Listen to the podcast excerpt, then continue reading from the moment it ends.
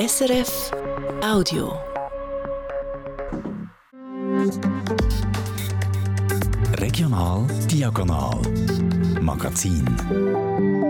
Heute haben wir es von ukrainischen Schülerinnen und Schülern im Thurgau, die ins Gymnasium wollen, und vom Brandschutz im Berner Münster, der soll verbessert werden Weiter lernt ihr die Hebamme Regula Juncker und der Glockenspieler Hubert Schepper kennen.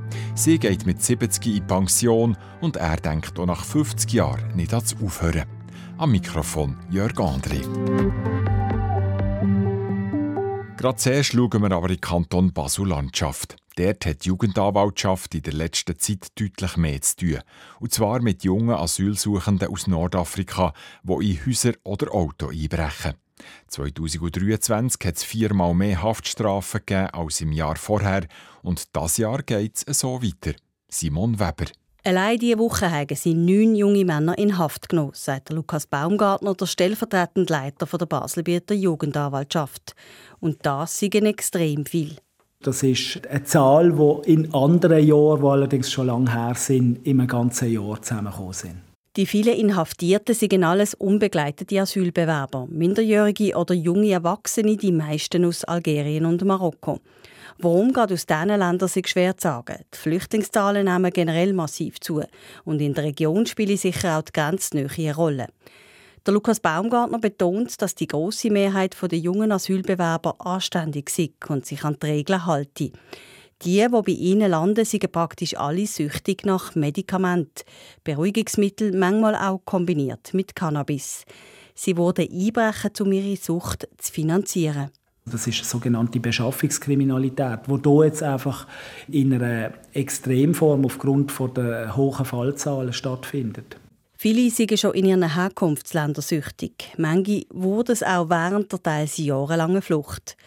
Die jungen Männer wurden von schlimmsten Erlebnissen erzählen. Vom Kampf um einen Platz auf einem Boot, von massiven Misshandlungen, auch Vergewaltigungen. Die Geschichte, die wir hier hören, das ist, das ist die pure Hölle. Ihre Herkunft, die schwierige Flucht und die Medikamentensucht, all das prägen die jungen Männer natürlich. Sie aber keine Entschuldigung für Einbrüche und Raub. Da muss man klar unterscheiden. Also das Verständnis, das ist da, aber nicht für die Delikte, wo dann wiederum andere Leute extrem leiden darunter. Und es sind teils schwere Delikte auch gewaltig im Spiel.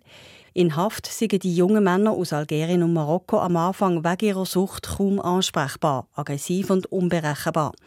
Ausgenüchtert sind es ein paar Tage später ganz andere Menschen. Menschen, die eine Erziehung haben, Anstand haben, die können diskutieren können, die, die Potenzial haben in verschiedenste Richtungen. Insofern ist die Haft in diesen Fällen richtig und kann manchmal der Anfang sein von einem Neustart. Schwierig ist für sie auch, dass ein grosser Teil der jungen Straftäter eigentlich gar nicht minderjährig sind, sagt Lukas Baumgartner. Sie gehen sich als 15- oder 16-Jährige aus, sind aber zum Teil bis zu 30 Jahre alt. Die müssten eigentlich in ein Erwachsenenstrafverfahren. Das richtige Alter herauszufinden geht aber lang und ist aufwendig. Und so stapeln sich auf dem Schreibtisch vom Jugendanwalt Baumgartner Dossiers und ganz viel anderes, wo auch wichtig wäre, wie Prävention, bleibe liegen. Bis jetzt hat das Team die Extrembelastung gut gemeistert. Aber jetzt muss etwas gehen. Die Jugendanwaltschaft hat darum bei der Baselbieter Regierung mehr Personal beantragt. Simon Weber. In diesen Tagen sind in vielen Kantonen Aufnahmeprüfungen für das Gymnasium oder für die Kante, wie man auch sagt. Das gilt auch für Jugendliche aus der Ukraine. Für sie gibt es keine Spezialregeln mehr. Der Kanton Thurgau hat darum vor einem Jahr spontane Kanti-Vorbereitungsklasse aufgetan. Das gibt es sonst noch nie in der Schweiz. Karin Kobler.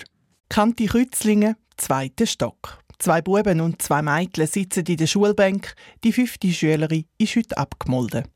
Eigentlich hätte die Lehrerin Irina Koeske heute alte Kanti-Prüfungen durchgehen. Aber spontan hat sie ein aktuelles Thema dran genommen. Heute haben wir einen Beschwerdebrief an die SBB geschrieben, weil aufgrund sprachlicher Missverständnisse hat Alexander leider zwei Abonnements jetzt.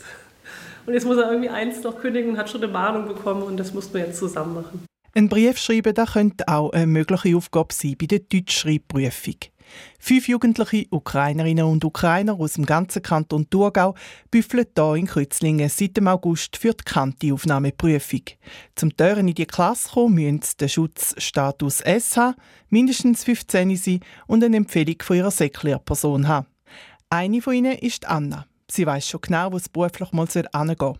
Ich möchte nach dem Gymnasium in eine Universität gehen und dann studieren. Ich möchte etwas mit Quantenphysik machen. Quantenphysik, Finanzen. Es zeigt sich, Mathe, da sind die Jugendlichen aus der Ukraine stark. Bauchweh machen eher die Sprachen. Also Deutsch und vor allem Französisch, eine Sprache, die sie noch nie hatten. Ja, zu Hause wir müssen auch viel lernen und am Französischen das ist ein bisschen schwierig. Darum hilft Nummer eins Büffeln. Die Vorbereitungsklasse ins Leben gerufen hat der Rektor der Kante Kreuzlingen, Marcello Indino. Vor einem Jahr musste alles sehr schnell gehen. Ein Knackpunkt dabei war, zum Lehrpersonen zu finden. Und da muss ich sagen, habe ich auf Kollegialität der anderen Kantonsschulen bauen. Äh, wir haben drei Lehrpersonen in der Vorbereitungsklasse. Eine ist von uns und zwei sind jetzt von anderen Kantonsschulen. Vor den Jugendlichen zieht er den Hut. Ich bin wahnsinnig beeindruckt über die Leistung, die sie herbringen. Der Fortschritt der ist manchmal wirklich von Tag zu Tag beobachtbar. Es braucht einen enormen Einsatz. Es ist zu schaffen, aber es ist nur dann zu schaffen, wenn man wirklich ein klares Ziel vor Augen hat. Ich will äh, ja, die Kante gehen. So ist es machbar. Damit die Jugendlichen aus der Ukraine noch ein bisschen mehr Zeit haben zum Lernen, schreiben sie die Kante-Prüfung erst im Mai statt jetzt im März. Die Prüfung selber ist aber gleich schwer wie für alle anderen, betonte Marcello Indino. Flammenweite Himmel auf, Rauch über der ganzen Stadt. 2019 hat Paris Notre Dame brennt. Lodernde Flammen mitten im Herzen von Paris, in Notre Dame, dem weltberühmten Wahrzeichen der französischen Hauptstadt. Es sind erschütternde Bilder, die uns heute Abend erreichen. Der Brand hat aufgerüttelt, auch die Fachleute in der Schweiz. Zum Beispiel zu Bern, wo man jetzt in Brandschutz von Münster investiert. Für das waren in diesen Tagen auch Fachleute aus Frankreich zu Bern. Thomas Pressmann. Geschafft worden ist weit oben im Turm, hoch über der Stadt. Hier, wo man über die Dächer sieht. Auf geht es zu Fuß. Auf in Glockenstuhl. Schwere Glocken hängen hier an dicken, dunkelbraunen Holzbalken. Die sind mehrere hundert Jahre alt. Der Brand Paris hat hier aufgerüttelt. Auch die Münsterbaumeisterin Annette Löffel, die sich seit fünf Jahren um das Bauwerk aus dem 15. Jahrhundert kümmert. Wir geben uns riesen Mühe seit x Jahrzehnten, oder, die Substanz zu erhalten, zu pflegen. Und dann kann innerhalb von ein paar Stunden kann das alles vorbei sein, alles zusammengehen. Man hat gesehen, bei der Notre Dame de Paris, da sind wir schon sehr schockiert vor dem Fernseher gehockt und haben dem zugeschaut. Und dann reagiert. Brandschutzleute haben das Münster genauer angeschaut und den Austausch gesucht mit Fachpersonen von ganz Europa. Schon seit 20 Jahren wird das Münster Brandgefahr regelmäßig analysiert. Aber seit dem Brand vor fünf Jahren noch mal genauer. Darum sind jetzt eine Stromleitung ersetzt worden, aber auch die Motoren und die Steuerung für die Glocken. Bei den Strominstallationen hat sich gezeigt, die sind noch von denen, wo man das Glüt das erste Mal elektrifiziert hat, also von 1944. Wie kann das sein, bei so einem wichtigen alten Gebäude, wo vor allem innen nachher vieles aus Holz ist? In so alten Gebäuden hat es manchmal noch ältere Elektrozuleitungen. Also wenn das, äh, wir haben Elektrifizierungen Ende 19. Jahrhundert da gibt es Sachen, das wird man lieber gar nicht wissen. In Schlössern zum Beispiel, im Kanton Bern, da ist man immer dran. Das sind halt auch sehr teure und sehr invasive Geschichten, wenn man dort dahinter geht. Aber es ist wirklich auch nötig. Beim Berner Münster hat man vor einem Zeitchen auch schon Gipsböden eingebaut, so dass sich das Feuer nicht so schnell ausbreiten könnte. Alles Sachen, die man gerade von den Erfahrungen zu Paris lernen kann. In diesen Tagen ist das Berner Austausch von europäischen Architektinnen und Denkmalschützern. Auch dabei ist der Regis Martin, Beauftragter der französischen Denkmalpflege. Er sagt, bauliche Massnahmen wie hier bei Münster sind wichtig. Aber wichtig ist auch, dass die Leute vor Feuerwehr und die vor Ort gut ausgebildet sind, dass sie wissen, was machen, wenn es brennt. C'est-à-dire qu'il faut vraiment que les personnels qui entretiennent l'édifice soient bien formés à ce genre de problématiques, c'est-à-dire euh, euh, connaître les réflexes à avoir en cas de départ de feu. Es hat sich gezeigt, dass in Paris die Rettungspersonen zu wenig gewusst haben. In Bern machen die Leute von Münster regelmäßig Ausbildungen zusammen mit der Feuerwehr. Der Münsterbaumeister sagt, wir hoffen, dass wir auf guten Wegen sind. Wichtig ist ja, dass man immer dranbleibt und immer wieder äh, lernt dazu und nicht einfach den Hänge in die Luft hat und sagt, Mal, in Bern kann das nicht passieren. Es kann immer irgendwo etwas passieren. Wir bleiben dran. Dranbleiben, dass im Berner Münster mit seinen Glocken nichts passiert. Die, die weit oberhalb der Berner Altstadt im Turm hängen. Um Glocken geht es auch bei der nächsten Geschichte. Früher hat der Oberturm zu Aarau gerade einmal zwei kleine Glocken für einen Stundenschlag und für den Leuten wichtige Ereignisse anzukündigen. In den 1970er Jahren sind neun Glocken dazugekommen. Und seitdem kann man auf diesen elf Glocken auch Melodien spielen. Und das macht im Oberturm seit Jahrzehnten der gleiche Garioneur, Alex Moser. Der Hubert Schepper ist seit 50 Jahren im Aarauer Oberturm und spielt dort mit der Glocke. An einem Spieltisch muss er weisse Hebel abdrücken, die mit Röt mit der Glocke verbunden sind. Der Vorgänger, der Organist Willi Lienhardt, war dort schon älter als ich jetzt. Und an Vorweihnachten konnte er plötzlich nicht mehr rauf steigen aus gesundheitlichen Gründen. Und dann musste ich einspringen und später hat Herr Lienhardt aufgehört und ich habe es dann übernommen. Jetzt spielt er immer noch mit diesen Glocken zu den wichtigen Anlässen der Stadt und amig auch einfach, wenn er Lust hat, steigt er die 187 Stufen auf den Turm etwa 30 Mal im Jahr. Es ist in erster Linie eine Freude und weil das Glockenspiel so einfach ist, macht man es auch nicht immer gleich. Sonst würde eine gewisse Langweile oder Wiederholung aufkommen und das macht es spannend, immer wieder etwas anderes zu machen. Mit dem Üben von neuen Stücken ist es aber ein bisschen schwierig, weil man ja alles draussen hört. Darum macht er amig Trockenübungen. Also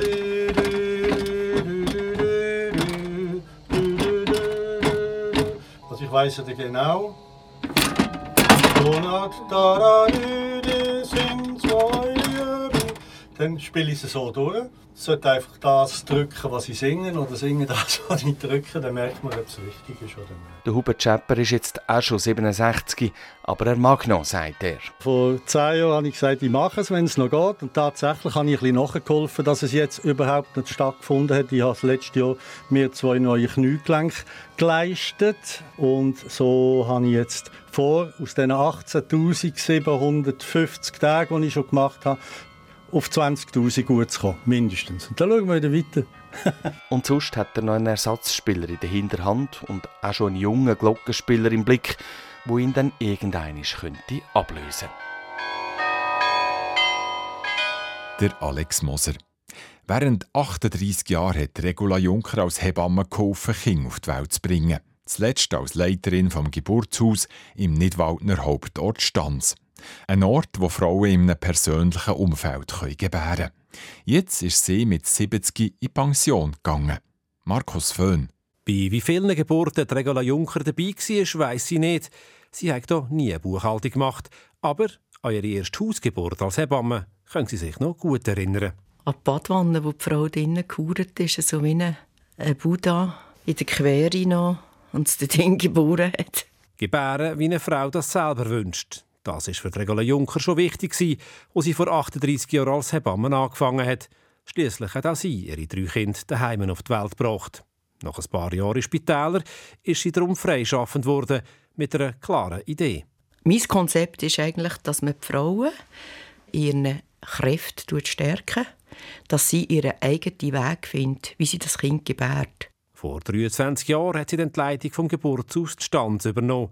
Ein kleiner, intimer Ort ohne den Charakter von einer Geburtsklinik.